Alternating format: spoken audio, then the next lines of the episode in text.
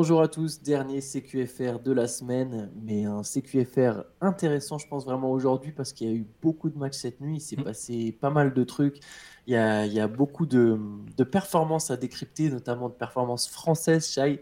La plupart des Frenchies ont été bons cette nuit, ouais. Avec lequel tu veux commencer?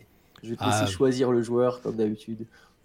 En fait, c'est les deux qui ont été le plus impressionnants, c'est ceux qui avaient déjà été bons depuis le début de la pré-saison, c'est-à-dire Kylian Hayes et Bilal Coulibaly. Mais après, je suis peut-être trop client des highlights, mais le contre que Bilal Coulibaly met sur McGowan, sa deux mains, plus sa performance défensive qui promet encore beaucoup, je pense, parce que dans un premier temps, ça va, on l'a bien identifié, ça va surtout être un très très fort joueur défensif.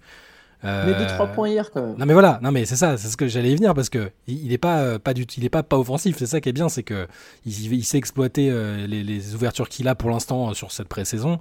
On l'avait vu aussi un peu en Summer League, mais défensivement match après match, c'est un bazar le truc.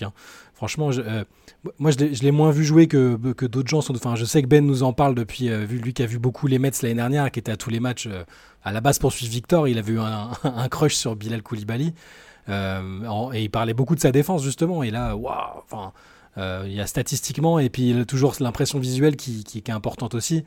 Là cette nuit il jouait contre les Wizards, contre les Hornets pardon. Victoire des Wizards 98-92, 12 points, 5 rebonds, 4 interceptions, 1 contre, mais en réalité, ils en fait même 2. Il y en a un qui ne lui ont pas compté, ou alors ils l'ont peut-être mis dans les styles, mais il y a un autre contre sur PG Washington. Voilà. Pardon, je donne les stats, je ne sais pas si c'est très bien, et c'est justement parce que je ne l'avais pas, mais... puis le contre, il compte double ou triple. On va essayer de vous le mettre dans la vidéo, parce qu'il est magnifique. Et je l'ai déjà dit l'autre jour, mais ce qui est intéressant aussi, si vous n'avez pas vu le match entier, ou si vous n'avez pas vu de highlight, c'est aussi le ressenti des gens qui suivent l'équipe au quotidien, les insiders, enfin l'impression qui est laissée, c'est pas franco-français quoi. C'est ça qui est intéressant, c'est que les gens remarquent, ils ont déjà remarqué que Bilal était pas du tout en retard sur le reste de l'effectif. Et ça c'est super intéressant. Donc ouais, moi c'est lui qui m'a le plus marqué sur ce que j'ai vu des matchs de cette nuit. Mais non seulement il n'est pas en retard, mais en fait, je pense que c'est lui l'attraction de la pré-saison des Wizards. Et c'est, encore une fois, c'est pas une histoire du fait qu'il est français. C'est normal, c'est un rookie, il est jeune, il y a toujours une attention particulière autour des rookies, surtout dans les équipes qui ne visent pas forcément la gagne. Mais là, lui, il est tout de suite très actif. Il y a un truc qui me marque chez lui, c'est qu'il doit faire 1m98, 1m99, mais tu as l'impression qu'il fait facile 5 cm de plus. Il a des longs bras. Il est long, hein. Ah ouais. Il est capable. En fait, on sent déjà le potentiel d'un mec qui va être capable de bloquer poste 1 à 4. Pas 5, parce qu'il ne faut pas abuser. Mais poste 1 à 4, il va pouvoir être là. Pas tous les 4 non plus, bien sûr. Ouais. Mais c'est tout de suite une polyvalence défensive comme ça. C'est ultra valuable, sachant que il met 12 points, il met ses 12 points, il met ses 3 points, c'est un mec qui va marquer sur des cuts, il n'a pas peur. J'ai l'impression c'est très tôt, mais il y a des vraies possibilités en NBA de se frayer un rôle pour Bilal Coulibaly. Il faudra voir son développement évidemment, mais en tout cas, là, même après 2 matchs de pré-saison, je suis quasiment convaincu qu'il sera dans le 5 pendant la saison régulière, au moins au début. Et s'il ne se foire pas, je ne vois pas pourquoi il perdrait sa place. Il ne sera pas toujours clinquant offensivement, ça c'est sûr, mais défensivement, il fera les efforts chaque soir. Il va aller ramasser quelques miettes. Là, s'il met 6-7 points, sachant que c'est une estimation assez basse, 6-7, ça me semble plus que plausible. 6-7 points en défendant fort pour sa saison rookie, en fait, c'est déjà, il va taper dans l'œil de ses coachs, etc., de ses coéquipiers. Il est en train de gagner le respect de ses coéquipiers. Il est déjà apprécié de toute façon, ça, on l'a vu même pendant la prépa. Le fait que Jordan Poole ait voulu se mettre à côté, ait déplacé son casier pour se mettre avec lui, tu sens qu'il... Les gens autour se rendent compte qu'il a pas été pris aussi haut pour rien, je pense. Et après, il faut pas avoir d'attente démesurée parce que là, c'est de la pré-saison. On l'a vu qu'en Summer League et pré-saison pour l'instant. Mais dans le projet Washington de reconstruction, c'est super intéressant qu'il en soit déjà là et que voilà. Je sais qu'il faut se méfier des prouesses. La transition permet peut-être de parler de Frank Ntilikina parce qu'on a beaucoup. Moi, j'adorais sa défense en NBA dès les premières semaines, dès les premiers mois. Et après, il a jamais réussi à faire plus, à avoir les opportunités pour aussi. Mais là, j'ai l'impression que je suis déjà assez emballé. Oui, c'est pour moi, c'est différents. Des joueurs différents. Le poste, et du coup, ce que ça demande en attaque pour Bilal sur son poste est complètement différent de Ntilikina.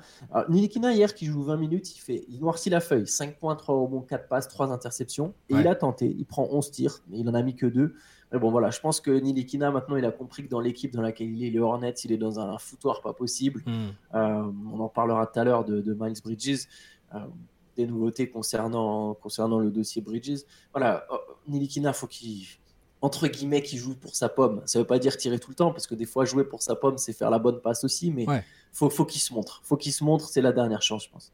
Faut qu'il arrive à avoir du temps de jeu déjà. Enfin, faut qu'il arrive à avoir du temps de jeu. Il y a un meneur titulaire, la Melo Ball. Bon, là, il est en phase de reprise, donc il a joué 15 minutes, mais voilà, il y aura d'autres mecs qui vont vouloir du temps de jeu derrière, donc il faut que chaque opportunité soit saisi, et c'est pas une équipe qui va viser tout de suite quelque chose de... C'est une situation compliquée. Moi, je continue de lui souhaiter le meilleur parce que j'ai beaucoup cru en lui, mais ça va pas être facile. J'espère que ça peut... Tu sais, alors c'est pas pareil, c'est pas du tout les mêmes joueurs, machin, mais quand je pense à des espèces de traversées du désert pour des meneurs, je pense un peu à Sean Livingston, tu sais, mais il s'est refait une réputation. Alors, il a eu des tonnes de blessures et des galères que n'a pas eu Franck, mais il a refait ses preuves dans des équipes de niveau inférieur, petit à petit en montant, puis c'est à Brooklyn qui s'est refait remarquer, et les Warriors l'ont pris, et après c'est devenu un joueur important. Donc moi, ce que je peux lui souhaiter, c'est ça. De play-off, quand même. Bien sûr, mais avant il avait bourlingué un peu, tu vois, avant de petit à petit, il avait grimpé les échelons, tu vois.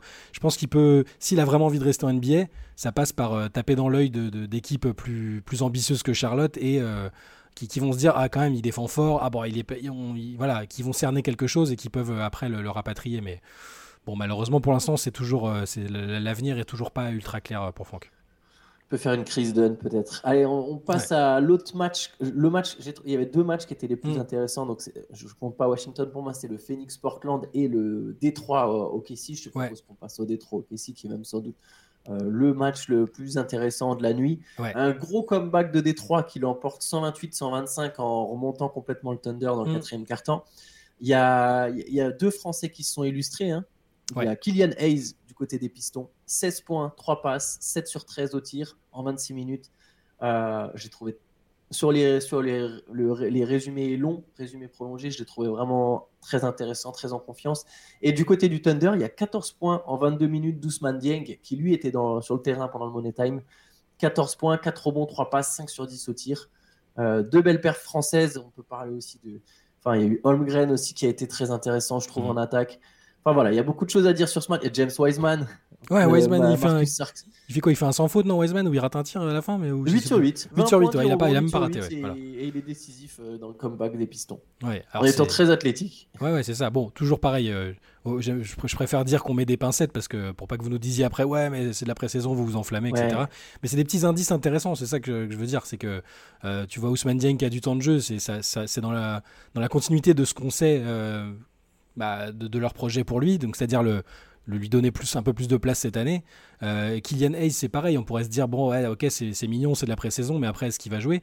Monty Williams, il l'aurait pas dit gratuitement, je l'aime bien, c'est quasiment celui qui m'a le plus impressionné dans la prépa, et ça se retranscrit sur le temps de jeu aussi, parce qu'il y a du monde, hein, chez les Pistons à l'arrière, que ce soit à poste 1 ou poste 2.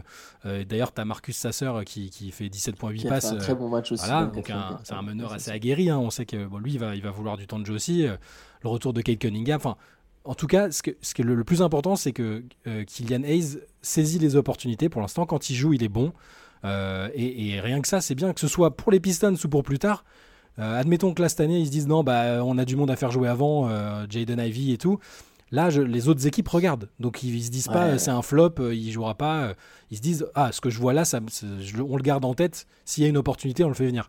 Donc, je lui souhaite que ce soit avec des trois, parce que là, le projet avec Monty Williams, ça, c'est un peu plus encourageant. Mais c'est ça l'essentiel. Ce qu'on voit, c'est un joueur un peu plus libéré, qui est à l'aise offensivement, ce qui n'était pas le cas l'année dernière, à la finition et au shoot en tout cas, et qui a toujours cette belle activité défensive, ce playmaking. Voilà, c'est donc 26 minutes propres, et on espère que ça, pourvu que ça dure. Je le trouve très en confiance et je le trouve très affûté. J'ai l'impression qu'il est on sent qu'il est plus fort physiquement, peut-être même mentalement. Je dirais que même le mental est palpable, que par rapport. forcément en comparaison de son arrivée en NBA. Mais même par rapport à l'année dernière, j'ai l'impression que c'est dans le prolongement, mais qu'il y a quelque chose. J'espère qu'il aura l'occasion de le montrer, comme tu as dit. Mais là où je suis d'accord avec toi, c'est que je pense que les autres équipes regardent. Et Kylian Hayes n'est clairement pas un bust. C'est un meneur arrière qui a la possibilité de défendre fort et d'aller mettre quand même des points, de créer du jeu. Il sera relancé d'une manière ou d'une autre par une autre équipe si ça ne marche pas à Détroit. Mais il y a d'ailleurs... Petite indication, depuis le début de la pré-saison, c'est que 2 matchs et c'est de la pré-saison, Jaden Ivey n'a pas été lancé une seule fois dans le 5 par Monty Williams. Je trouve ça assez étonnant, c'est quand même un joueur très prometteur, mais pour l'instant, il ne le met pas dans le 5. Kylian Hayes, lui, a été dans le 5, on verra si sur les autres matchs ça change. Ouais. Mais ça, c'est pour l'instant. Pour Ousmane Dieng, pareil, je le trouve super long. Pareil, lui aussi, j'ai l'impression qu'il a grandi, il s'est renforcé. Hein. Il a grandi. Il est super long et c'est un profil très intéressant pour le Thunder. On peut parler de Ousmane Dieng, mais j'ai aussi envie de parler de Chet Holmgren, moi. Ouais. Alors, il fait 4 sur 11 au tir, mais il y a des paniers où tu sens qu'en fait, offensivement, il est déjà fort, quoi. Il a une belle mécanique à 3 points. Il en met qu'un seul, je pense, de 3 points. Ouais, il met 1 sur 4, c'est sur une passe de Misic, d'ailleurs, qui lui ressort la balle. Mais il a une belle gestuelle, il a des moves, il a des petites feintes, des petits trucs. Il y a vraiment quelque chose chez Holmgren qui est... Tu sens qu'on en parlait déjà. Après, voilà, encore une fois, c'est de la pré-saison. C'est un duel contre les Pistons. Les Pistons ne seront pas une des meilleures équipes de la Ligue, mais il y a quelque chose. Franchement, il y a quelque chose. Pour Holmgren, c'est chez ce joueur-là. Ouais, pour Holmgren, c'est... quand tu vois son match, c'est ce que je dis à chaque fois. Tu sais, j'ai l'impression que son corps se délie petit à petit pendant les matchs. C'est trop bizarre. Au début, tu as une impression de... j'ai l'impression que c'est un diesel, tu sais, que c'est un peu, qui joue comme un ancien. Genre, bon, allez, j'ai 5 minutes pour... Son corps s'étire. Ouais, c'est trop ça. Et du coup... Et petit à petit, il monte en régime. Et puis après, il a à la fois des propriétés de jeu un peu modernes, parce que c'est un joueur avec un profil moderne. Hein, je veux dire, un long qui est capable de manier le ballon, un joueur très grand qui manie le ballon et qui shoot, c'est moderne. Mais parfois, il a des petites fins de pump fake à l'ancienne. Je pense qu'il va...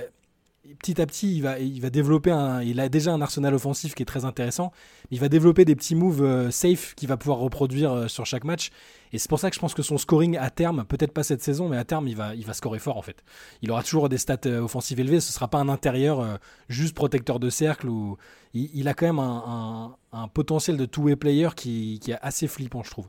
Mais c'est marrant cette propension qu'il a à rentrer... entre guillemets, doucement dans les matchs. Hein. Je parle visuellement, tu sais. T'as l'impression que, bon, allez, on se met en route. Et puis après, petit à petit, je le trouve vraiment... Mais oui, je suis d'accord. Lui, j'ai vraiment hâte de voir en pré-saison le rôle. Est-ce qu'il va pas... Je me demande si on s'est trompé, parce que depuis le début, on se dit il n'a pas trop de pression, le temps de jeu sera peut-être pas gigantesque tout de suite, même s'il est titulaire. Ils ont d'autres joueurs sur lesquels compter pour... Mais en fait... Après, sur son poste, ils n'en ont pas des masses. Ouais, c'est ça. Et du coup, je me dis, est-ce qu'il va pas... faire plus de stats que ce que je pensais, avoir encore plus de temps de jeu. Je suis en train de me demander en fait.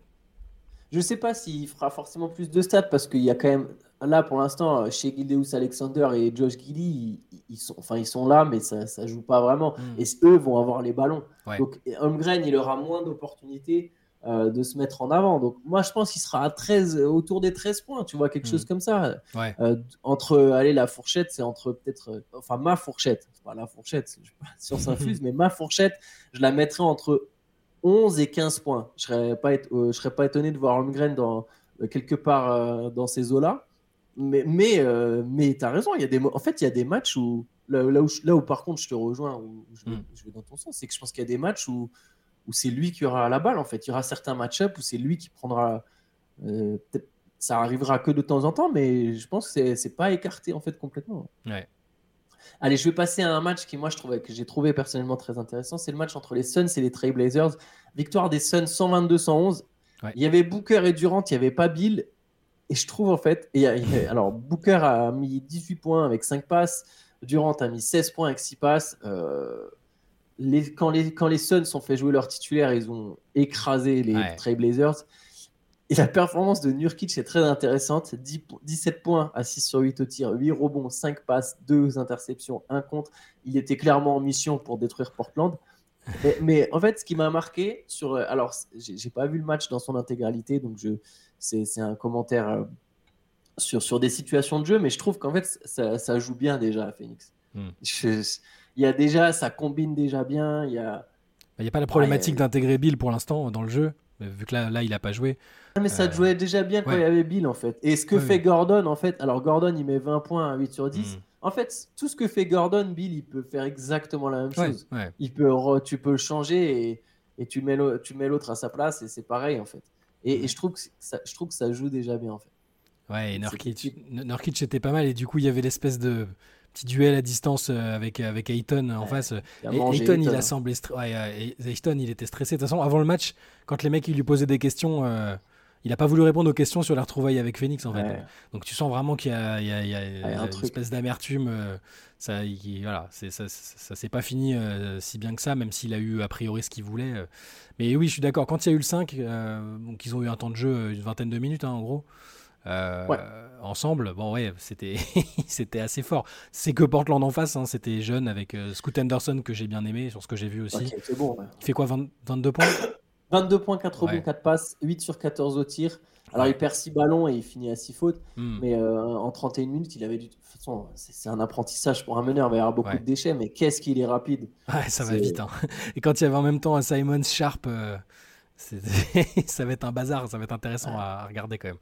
Mais oui, bon là, il y a une différence de niveau quand même. Quand d'un côté, tu as KD, Booker, même Eric Gordon et Nurkic qui... Nurkic va peut-être être une bonne surprise finalement. On était assez sceptique sur l'intérêt du trade. On verra, c'est tôt. Mais moi, c'est plus en play-off. Hein, mon scepticisme avec lui, c'est les play-offs.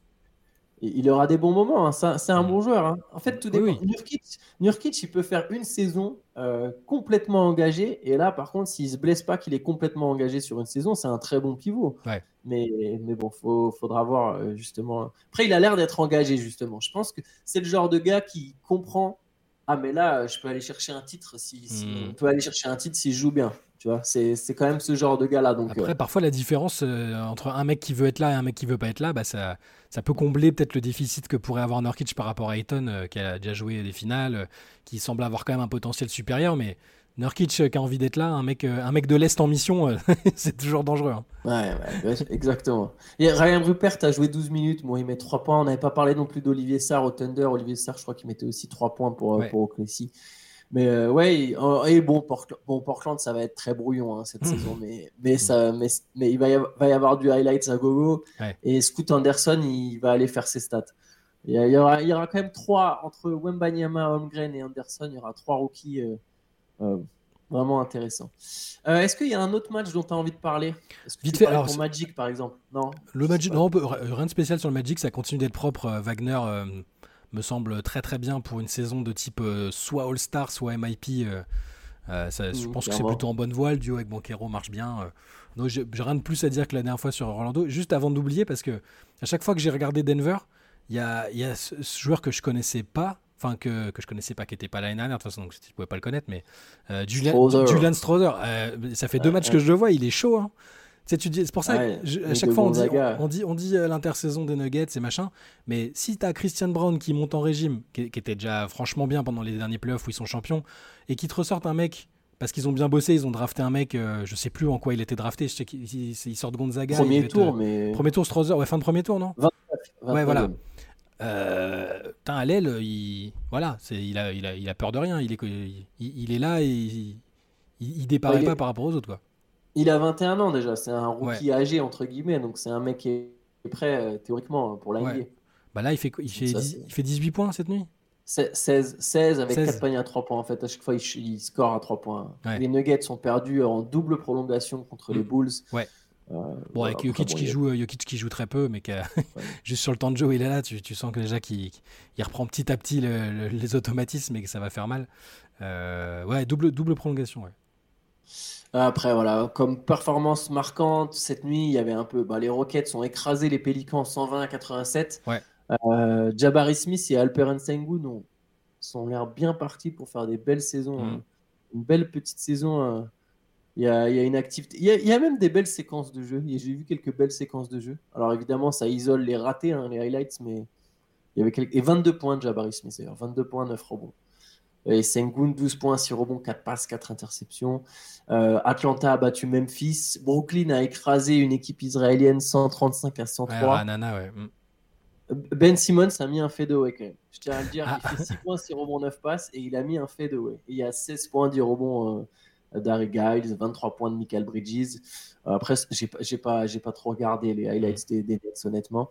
Juste sur les, juste un petit pour revenir très rapidement sur les Pelicans, on a encensé Zion sur celui d'hier ou d'avant-hier, je me rappelle plus, j'ai un peu perdu la notion du temps, mais là il était tu sens qu'il y a le contre-coup là, il a eu du mal là. Ouais, match un peu invisible. Il joue une vingtaine de minutes, il a très peu d'opportunités. Bon, c'est pas que lui, c'est les Pelicans qui ont été très poussifs. C'est une équipe qui avait envie, clairement. Il y avait du rythme et ils étaient assez déterminés. Et ouais, il a très peu touché. Il a très peu été touché.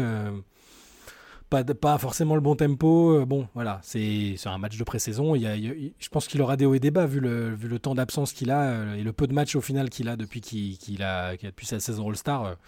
Il y aura peut-être même en saison régulière des petits trous d'air comme ça. Faudra pas non plus s'en formaliser. Yes, voilà, bon, de toute façon, c'est la remise en rythme pour Zion. Oui. Laissons les matchs de côté et passons donc du coup à Miles Bridges, parce qu'hier, on avait déjà parlé dans le CQFR d'hier le matin, on n'avait pas encore les détails, mais on avait donc évoqué le fait que les Hornets venaient d'être mis au courant d'un incident qui remontait à janvier, c'est-à-dire que Miles Bridges avait enfreint son j'ai oublié encore une fois le mot en français. La mesure d'éloignement. Voilà, la mesure d'éloignement. T'es un mec des séries américaines, Restrictive Order. Exactement. Voilà. Mais oui, mesure d'éloignement, oui. Et donc, voilà, on sait qu'il y a des conséquences éventuellement avec la justice, des conséquences avec la NBA, des conséquences avec les Hornets, mais on n'avait même pas idée des détails. C'est-à-dire que là, on a... Alors, les détails supposés. Il faut quand même... Mais c'est dans un rapport de police. Voilà, exactement. C'est pas des gens c'est pas des témoins qu'on vu visiblement. Enfin, voilà. Tous les médias US ont obtenu, notamment le média qui couvre l'affaire depuis le début de WCSO TV, je crois. Je me souviens plus, il faut que je regarde. Mais c'est un rapport officiel. Donc même si y a toujours des présomptions d'innocence et des choses comme ça, c'est pas juste c'est pas une simple rencontre fortuite où il a revu son ex et où il s'est rien passé, quoi. C'est ça, c'est ça le truc. Bah, est-ce que tu veux que je te laisse donner les détails? Je peux dire en gros ce qu'il y a dans le rapport, c'est que je crois visiblement que c'était lors d'un échange de garde avec les enfants. Il y a un truc où je sais pas s'ils devaient les récupérer ou si c'était l'inverse. Normalement ils doivent limiter les contacts. Et donc je sais pas comment ça s'est fait, mais ça s'est conclu par comme c'est décrit dans le rapport, Miles Bridges qui lance des boules de billard en direction de la voiture de son ex-compagne. Endommageant le pare-brise, ce qu'on avait déjà dit hier, et avec les enfants dans la voiture. C'est donc il avait déjà eu, la circonstance aggravante des violences conjugales dans un premier temps, c'était que c'était fait devant les enfants. C'est-à-dire que c'est très mal dans tous les cas, mais là c'est aussi pour ça qu'il a quand même pris 3 ans avec sursis, probation, machin. Et en janvier, il avait dit, on a le droit à une seconde, j'ai le droit à une seconde chance, je vais rectifier ça et tout. Enfin, non, c'est pas en janvier d'ailleurs, c'était après la condamnation. Je dis janvier parce que c'est l'incident supposé là. C'était en novembre qu'il avait dit. En novembre qu'il a dit j'ai le droit. Donc là, veut dire qu'il se passe ça. Et quoi qu'il advienne, d'ailleurs, il y a pas de bonne, il y a aucune bonne raison pour qu'il balance des boules. Déjà, qu'est-ce qu'il foutait avec des boules de billard? Je sais pas. Surtout, il y a des gamins dans la voiture. À la limite, c'est que du matériel. Tu veux casser la voiture de ton ex parce que t'es. Bon, c'est déjà déplacé. Enfin, surtout après avoir la frappé, c'est même plus que déplacé, mais. Mais là, il y a tes gamins dans la voiture. Quel niveau de débilité. Alors qu'il est en sursis avec des circonstances très précises à respecter. Là, ce qu'il a fait, c'est un suicide de carrière, je pense. Même si ça remonte à longtemps, du coup. C'était il y a 9 mois. Ouais, janvier. Donc même si entre-temps, il a fait les fameux stages qu'il devait faire de contrôle de la colère, de parenting et je sais pas quoi. Bah, le problème, c'est que 2 ou 3 mois après... Après avoir été condamné, il se retrouve à faire un truc comme ça. Je veux dire, Et puis, entre-temps, donc, il y a eu la fameuse prolongation, la qualifying offer qui a été signée. Là, je pense qu'avec les éléments-là, s'ils sont confirmés, gardons des pincettes, mais franchement, de ce qu'on a vu, et vu que les médias qui le relayent, tu as du ESPN et tout, je pense qu'on va pas revoir Miles Bridges en NBA avant un petit bout de temps. À mon avis, les Hornets, le contrat va s'annuler. Qui va vouloir le relancer à court terme? Je vois pas, là, franchement. Ouais, même si le contrat n'est pas annulé, ils ne vont pas le faire jouer, là, en fait. Oui, maintenant. Apparemment, il y avait aussi sa copine actuelle, donc sa nouvelle copine qui était aussi présente et qui gueulait, qui criait, qui a frappé la voiture aussi, et toujours les enfants à l'intérieur. Hein, donc, on est sur le niveau zéro, là. J'ai même plus les mots. Le gars, de toute façon, a... Faites sa place, c'est pas qu'elle est pas en NBA, c'est qu'à un moment, faut qu'il y ait un boulot de la justice. Et si effectivement, lui, quand même, pour vous donner ses réactions, il a mis une photo de Johnny Depp en profil sur Instagram ou sur Twitter. C'est pour ça que je dis que pour l'instant, c'est supposé, parce que j'imagine que lui va donner une toute autre version. Ouais. On verra ce qui se passe. Mais bon, lui, il se considère du coup innocent, victime d'un complot de son ex, quoi. C'est comme ça qu'on peut interpréter la photo de Johnny Depp en profil, en avatar d'Instagram ou de Twitter. Les Hornets, ils doivent juste le mettre à l'écart à un moment. De toute façon, ça devient, c'est pas, tu peux pas tolérer. Genre, tu sais, en plus, t'imagines, tu repenses à tous ces coéquipiers qui étaient là, la Team Cook. Il a été accueilli à bras ouverts, hein, donc j'espère vraiment pour lui et pour les Hornets que c'est effectivement un énorme truc bidon, mais j'y crois pas. Enfin, les détails, les boules de billard, le pare-brise éclaté.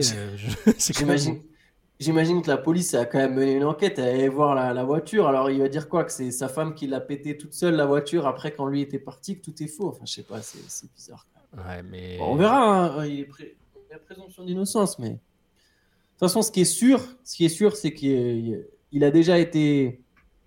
Il y avait déjà les faits de mai 2022, c'était déjà trop, en fait. Ouais. Tu frappes ta nana devant tes gosses. En fait, c'est déjà trop loin. Et... bah oui. Et bon. Je voyais beaucoup de gens aussi en réaction à ce truc-là. Parce que t'as Dillon Brooks qui a pris $25,000 pour la faute dans l'entrejambe de Daniel Tice, je crois. Et il mettait en lien le peu de sanctions, entre guillemets, parce qu'il a été suspendu, Bridges, mais il a vite été réintégré et tout le monde l'accueille à bras ouverts à Charlotte. Et ils ont mis un peu en perspective les sanctions de la NBA contre certains joueurs, financières ou non, et celles que Bridges a reçues. Donc là, la NBA, elle a attendu au tournant aussi. C'est-à-dire que le gars, il enfreint un sursis, il y a des nouveaux signes de violence. Au bout d'un moment, ça va, quoi. Je pense que, aussi talentueux soit-il, parce que peut-être que ce qui rend la chose difficile pour Charlotte, c'est qu'ils l'envisageaient comme un membre important de leur futur. C'est un excellent joueur de basket, hein. Mais bon, au bout d'un moment, faut limiter. Je pense qu'on aura des updates prochainement là-dessus, hein. Ça va pas. On vous tiendra au courant, évidemment. C'est simple, la saison commence le 25 et les Hornets, ils vont forcément prendre une décision avant, en fait. Ou en tout cas, en attendant, ils vont pas le faire jouer. Ouais. Je pense qu'ils vont pas prendre le risque. Eux, c'est fou que ce soit un risque pour l'image. Ce soit même pas juste le code moral, ou c'est juste pour leur image, en fait. Ils vont pas vouloir mettre Bridges sous un maillot des Hornets. Ah non, c'est sûr. Mais bon, si c'est avéré, si les faits sont avérés, bah ouais, moi je suis pour que ce mec-là il vienne plus en NBA. Alors c'est toujours spécial, ce que tu te dis, c'est quand même quelque chose qui est du domaine privé, et ça t'as une sanction au travail. Tu vois, c'est dans d'autres jobs ça marche pas, malheureusement, ça marche pas comme ça. Mais faut que ça envoie un message, en fait. Faut que la NBA elle envoie un message en mode, mais arrêtez de vous comporter comme des trous du cul. Désolé, passez-moi l'expression, mais et voilà, vous avez l'opportunité de jouer dans une ligue où vous gagnez des millions de dollars. Vous pouvez justement mettre les vôtres à l'abri pendant des décennies et des décennies.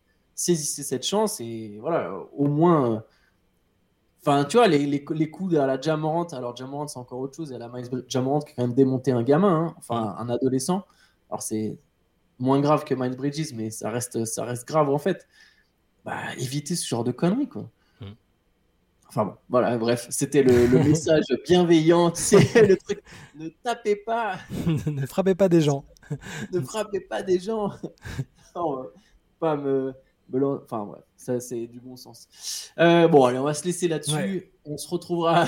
C'est une super note de fin. Antoine Pimel vous dit de ne pas frapper les gens. Soyez gentils les uns avec les autres. Mais bref, pensez, abonnez-vous à la chaîne Rivers et mettez et activez la cloche aussi. Tant que j'y suis. Précommandez le MOOC. Et le monde ira mieux. Non, mais bon, voilà, sur cette note un peu ironique, passez quand même une bonne journée, ça je vous le souhaite sincèrement, et on se retrouve lundi pour un CQFR du week-end. Yes, bon week-end et à lundi. Yes, ciao à tous. Ciao.